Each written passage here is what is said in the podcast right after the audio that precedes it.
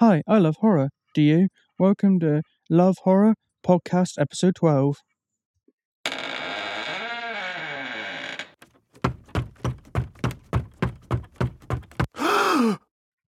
Every other week previously, I'd been looking at trivia from Friday the 13th movies, parts 1 to 10, Jason X. This time I'm going to look at the last two the spin off, Freddy vs. Jason from 2003, and Friday the 13th, the 2009 reboot. Okay, let's get started with Freddy vs. Jason from 2003. This was the last movie to do with Freddy that featured the original actor Robert Englund. The next movie, of course, to use that character would be the reboot in 2010, which would feature a new actor. The last four movies of Friday the 13th had featured Kane Hodder, the fan favourite, as Jason. This one would have a replacement as well. According to Robert Englund, who played Freddy, the makeup was so thick he couldn't really judge how hot the fires were that he was near when he was filming. When he got to get his makeup removed, he literally found it was bound to his face. Ken, the guy who was the new Jason in this movie had to undergo some dental work during the filming, but it had taken so much time to it would have taken so much time to remove the makeup and reapply it. Same with the costume. He went to the dentist in full costume apart from the hockey mask, and some people thought he was an escaped psychopath and called the police. Standing six feet five inches, Ken is the tallest actor to play Jason Voorhees to date. Betsy Palmer, who played Jason's mother in the original Friday the 13th from 1980 was asked to reprise her role as Pamela Voorhees in a cameo role, but she felt a cameo role like this was beneath her and too small apart. The popular director Peter Jackson was asked to direct this movie. Chronologically, the film is set after the events of Freddy's Dead The Final Nightmare, 1991, Jason Goes to Hell The Final Friday, 1993, uh, but sometime, of course, before Jason 10 or Jason X, which is set in in space in the future. That movie, Jason X, was released before Freddy vs. Jason, though, because Freddy vs. Jason was in development hell for so long. Originally, they had planned on releasing Freddy vs. Jason first, before Jason X, but because of all the delays, they actually put Jason X on the shelf to await release later but because it kept getting delayed and delayed and delayed, Freddy vs. Jason, they actually did end up releasing Jason X first. Kane Hodder, who, as I mentioned previously, tends to be the fan favourite as Jason, did offer to reprise his role for Freddy vs. Jason, but he was turned down for the part because some people at New Line Cinema felt that Jason needed to be taller and larger so they could create this kind of David and Goliath, this sort of imagery between Freddy and Jason. New Line felt that Hodder was too short and bulky. Freddy's How Sweet Dark Meat line is a variation on the line How Sweet Fresh Meat, which was featured in A Nightmare on Elm Street Part 4 The Dream Master in 1988. Westin Hills is Freddy's birthplace and was featured in A Nightmare on Elm Street Part 3 Dream Warriors 1987. The actor who played Freeburg in the movie was a teenage partygoer in Halloween Resurrection in 2002, making him the first person to appear in a Freddy, a Jason, and a Michael Myers film. While filming the scene in the cabin where Freddy Krueger and Jason Voorhees finally confront each other properly, the actor Ken, Jason, actually caught on fire. A stuntman for over 20 years, he remained calm while stagehands rushed in with a fire extinguisher to put him out. A sequel was planned to Freddy vs. Jason, but it never happened. However, there was a six issue comic series in late 2007 and early 2008. This also added the character Ash Williams from the Evil Dead movies to the mix, which is quite interesting. Pity it didn't happen as a movie. When Jason is impaled on his own machete, Freddy uses some iron plates to push the machete in deeper. The last three plates that fly through the air form the New Line Cinema logo, which is something I didn't know till recently.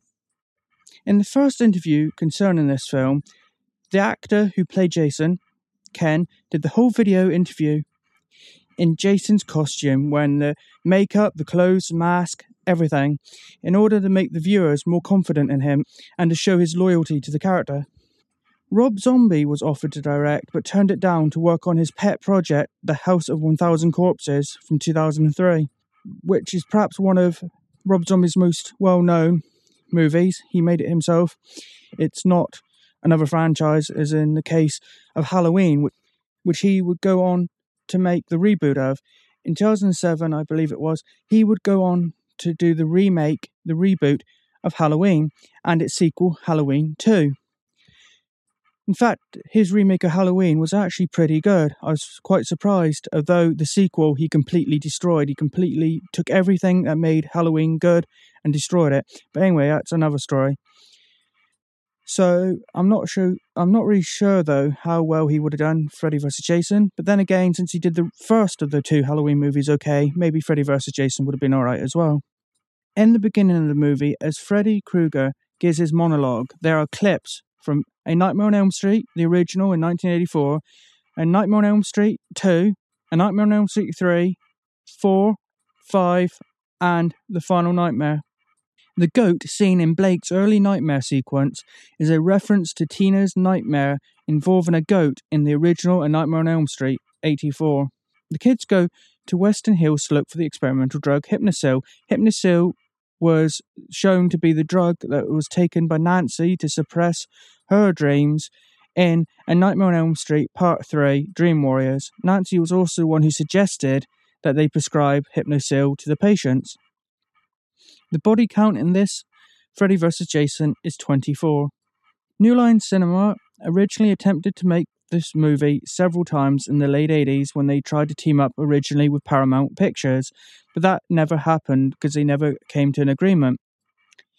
Now, if you don't already know, the Friday the 13th franchise was made by Paramount Pictures, or at least published by them, from the very original up until part 8. Jason Takes Manhattan was the last movie made of Friday the 13th by Paramount. They then sold the rights to New Line Cinema, who then went on to make Part 9, Part 10, and Freddy vs. Jason. The $25 million budget of this movie is the highest in the Friday the 13th franchise, though we ha- must bear in mind that this is two franchises put together. So, in a way, I think you would expect to have a higher budget because you are making basically kind of two movies at once. There's two franchises involved, so you probably would put more money into it. The scene which featured Jason's bed kill where he kills the guy in the bed, then folds the bed in half, was originally rejected by New Line Studios. The executives didn't want that in it, but the writers fought quite hard to get it in. They then finally got it in, and the scene was filmed. And it turns out that this scene got the biggest reaction from the test audiences. The actor of Jason in this movie went to New Line Cinema for an interview for the stunt coordinating job. The producers then noticed his looks, his sort of physical size, and asked him to audition actually for the entire role of Jason. The bag placed over Jason's head in the Crystal Lake Nightmare is a reference to the bag that Jason wore in Friday the 13th, Part 2, 1981 which was the first of the Friday the 13th to feature Jason. Part one, it was actually his mother doing it. Part two, it's the first with Jason in it, but he hadn't been given his hockey mask yet. He had a bag over his head with a hole cut out for his eye, a little bit like the Elephant Man. You'd not see his hockey mask till part three. 17 scripts were submitted, which eventually turned into one script. The producers decided for some time to go ahead with this script, but changed their mind as they could not agree with the ideas proposed. Eventually, some new scriptwriters came in and created their own script, which the producers felt were much more closer to the Freddy and Jason backstories. Much of the earlier scripts dealt with various courts that were attempting to resurrect Freddy and Jason to bring them back and fight, which I don't know if you, the listeners, like or not that idea. But if you watch recent horror movies from the last 10 years or so, that's been happening more and more in various franchises, especially if they start to run out of ideas. They bring in these uh, court leaders and courts, and it, it, it's just a bit boring, to be honest. The first film since The New Blood, uh, Part 7, not to feature Kane Hodder, this was the first Freddy movie not to be filmed in the United States of America, and the filmmakers had to search for a new house that could resemble the infamous Freddy a house on Elm Street. The core letters of the news station in this movie, the core letters of the news station shown on the TV in the hospital are KRGR, which is quite obviously a reference to Freddy Krueger's name. This is also the name of the radio station that Glenn, played by Johnny Depp, is listening to right before he dies in the original A Nightmare on Elm Street. One early version of the script called for the beginning of the film to take place in medieval times, while another called for the beginning to start out at Camp Crystal Lake, where Jason was getting assaulted. Another script was to have the beginning of the film take place on the eve of the millennium. According to the director Ronnie Yu, one of his Hong Kong filmmaking styles he incorporated into the movie was using various camera speeds during the fight sequence in order to get that action impact feel.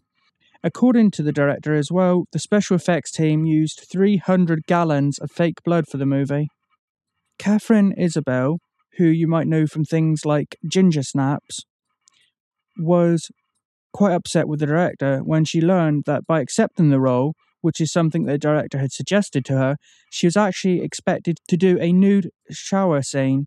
She refused to do it, and so Tammy Morris replaced her as a body double for the scene.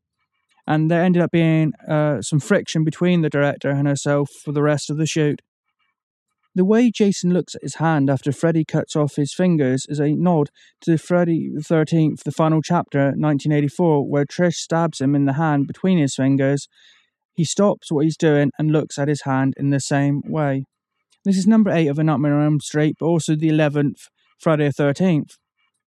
Of course, some fans look at this as being a sequel to Nightmare on Elm Street. Other fans look at it as being a sequel to Friday the 13th.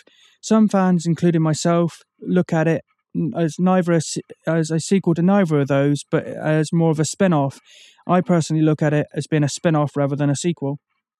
Ronnie Yu, the director, originally turned down the directing job because the script didn't indicate who was going to be the victor. He only agreed to take the job when he was later told that he could make that decision for himself. Freddy's boiler room in the movie was not a built set, it was actually an old boiler room redressed by the crew. Jason's regeneration at the start of this movie is very similar to Krueger's regeneration in Elm Street Part 4. Filming this movie lasted 53 days, so less than two months to film the whole thing. Although Ken was chosen to play Jason, many reshoots were made in the very late stages of production where he was unavailable to work, so another actor stood in. The director and producers did limit Ken's involvement in his own stunts as much as they could possibly could for legal reasons. The original script, original final uh, draft, was clocked in at around two and a half hours, which of course plenty of movies are two and a half hours, but for this they decided that was too long and they uh, rewrote it to be a more of a acceptable length. The scene where Jason kicks down two different doors at the asylum is a reference to Jason X 2001, where he knocks down multiple doors aboard the Grendel. The screenwriters of this movie were immediately hired by the studio to write the 2009 Friday the 13th reboot after Freddy vs. Jason was completed, as producers have been highly impressed by their knowledge of the series and their work on the script for this movie. So clearly, the writers knew the, both of these franchises very well. The filmmakers found it very difficult to give a clear winner in the fight of Freddy versus Jason because they didn't want to alienate fans of either franchise, which is quite understandable. So what they did was they made it look like Freddy won the battle in the dream, Jason won their second battle, but then at the very end they give an ambiguous ending implying that both could have survived. I know some fans aren't too keen on the ending, but I think they did a good job because, like I just said, it is hard to please everyone. The lake used for Camp Crystal Lake was also being used to film the final scenes for X2 X Men United at the same time as they were filming Freddy vs. Jason, and the two casts even stayed at the same hotel. Robert Englund was actually excited at the casting of Katharine in Freddy vs. Jason as he was apparently a big fan of her in the court film Ginger Snaps, which, if you haven't seen it, is a quite a popular werewolf movie. I'm not a big fan of werewolf movies myself, but that is a decent movie. If you haven't seen it already, I recommend you check it out. Okay, let's look at Friday 13th trivia. When I say Friday 13th, I mean the reboot from 2009. Including the 2009 remake, Jason has killed 167 people throughout the franchise. The producer Michael Bay walked out of the premiere for Friday the 13th, stating that it featured too much sex. Well, yes, it features more sex than some of the previous installments, but then again, I don't didn't think it featured too much. I didn't think it was too over the top. Yes, I think there was probably more nudity than in most of the Friday the Thirteenth, but still, I, you know, I thought it was acceptable level. Apart from maybe the one scene in the tent was a bit over the top, perhaps. Adrienne King, the star of the original 1980 movie, uh, she was the leading lady in that. She was approached originally by the producers to do a cameo uh, when they're in, in the pre production stages, but a few days later, the producers called her back and told her that they didn't want anyone from the original movies to appear in the remake at all. Which is a pity because I like I like when they do remakes and things like that and they feature some of the old actors. I, I like that and I'm not sure why they decided to go completely against it in the end. Clay and Whitney's last name, their surname is Miller. This is a reference to Victor Miller, who wrote the original Friday the 13th. Interestingly, this features Jason, Jason Voorhees, even though he was not in the original, because they clearly went with the reboot route instead of the remake route. And I understand that in this case because, as good as the original was, people want Jason now. So they, I think they went down the right route with this. And this Jason actually not just has his hockey mask, but he starts off, which is interesting. He starts off with his burlap sack, which is from the second one before he got his hockey mask. So he starts off in the first part of the movie with his original mask, then he finds his hockey mask like he did in part three, and then wears that from there then on, which I think is a very good idea. With $42.2 million, this had the highest opening weekend of any horror remake, beating the former record, which was held by the remake of The Grudge in 2004. Tommy Jarvis, who, if you've seen the previous Friday the 13th, you'll know his name instantly, a character that appeared in the final chapter 1984, A New Beginning 85, and Jason Lives Friday the 13th, Part 6 1986, was at one point confirmed by the producers of Platinum Dunes, who made this remake, to be returning as Jason's nemesis, which I think is a really, really good idea. So instead of having the new character that they introduced in this one, they could start off with the idea of Tommy, who's well known to fans, even though I'm sure it wouldn't have been the same actor, of course. And in fact, there were several different actors. Actually, three different actors played him in the past. I think having him as a nemesis, which people remember as his nemesis previously, I think it was being a clever idea. And again, not sure why they dropped that idea. It seems like they had a couple of ideas in the early stages, which were really good, and then dropped them later on. The film was released on Friday, the 13th, 2009. This is the first time that Paramount Pictures had any associations with this with the Friday 13th brand since 1989, which also makes it the first film in the series where both New Line Cinema and Platinum Pictures were involved together in the making of the movie. The title card of the movie doesn't appear until the end of the opening segment, nearly 25 minutes into the movie. You have a huge, huge opening segment in this one, and the title card saying Friday the 13th doesn't appear for about 25 minutes, which is a long time. In fact, I think it, I don't see any information here right now, but I think I remember hearing that that is one of the longest of any movie. It is considered a remake of Friday the 13th, but I consider it more reboot because it isn't the same storyline. It doesn't involve the mother going on a revenge rampage.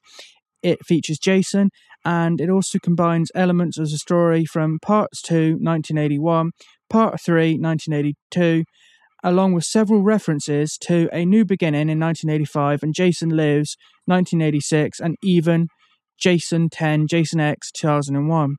So I think officially it's called a remake. Personally, I would call it a reboot.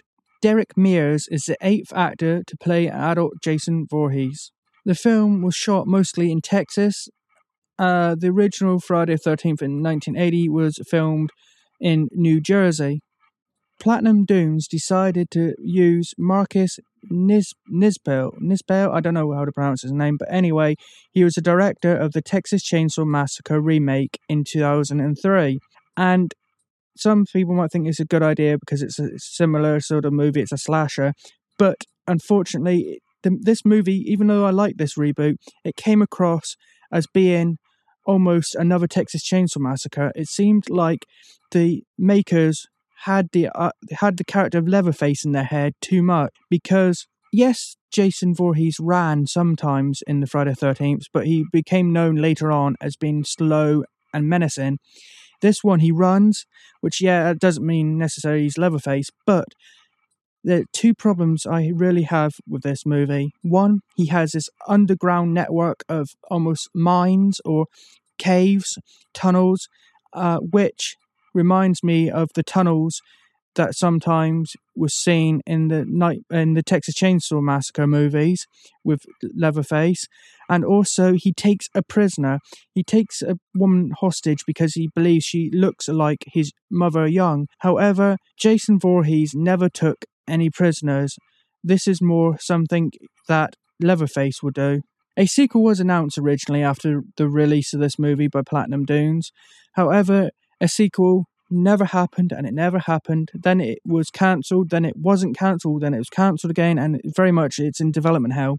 At the time of making this podcast, we are now going into the 4th of May 2015, and it still hasn't started filming yet, even though I believe it's not cancelled now. I believe they have annou- re announced it. it. At this time, it still hasn't happened, so I'll believe it when I see it. One part of the cooperation between New Line and Paramount with this one is that New Line, or rather Warner Brothers through the New Line label, distributed this movie in North America, whereas Paramount distributed it in other territories. Jared, and I'm not even going to even start to try to pronounce his surname. I'm terrible pronouncing names. And his supernatural co-star Jensen Ackles both were on hiatus from their TV popular TV series Supernatural, which at the time of making this podcast has had ten seasons. At the same time, they did both did remakes of 80 slasher movies. Jared, of course, was the main lead role in this Friday 13th reboot, and Jensen did a reboot of My Bloody Valentine. The opening sequence the first opening sort of scenes take place on June the 13th, 1980, then the rest of the movie takes place in the year that this came out, 2009. The body count in this movie is 14, which is relatively low for a Friday the 13th, and 13 of those were killed by Jason. So 14 body count is reasonably low for the franchise. So that wraps up for this time. This week we have looked at the final Friday the 13th trivias from the spin-off Freddy vs. Jason and the remake in 2009. So that is it for Friday 13th trivia. As a reminder, you can find and subscribe to this podcast in the iTunes podcast directory using the iTunes software on your Mac or PC. If you have any suggestions for the next episode or just this podcast in general, then you can email me as always at lovehorrorpodcast at yahoo.co.uk. That's Love Horror Podcast, all one word without the question mark, at yahoo.co.uk. Thanks for tuning in.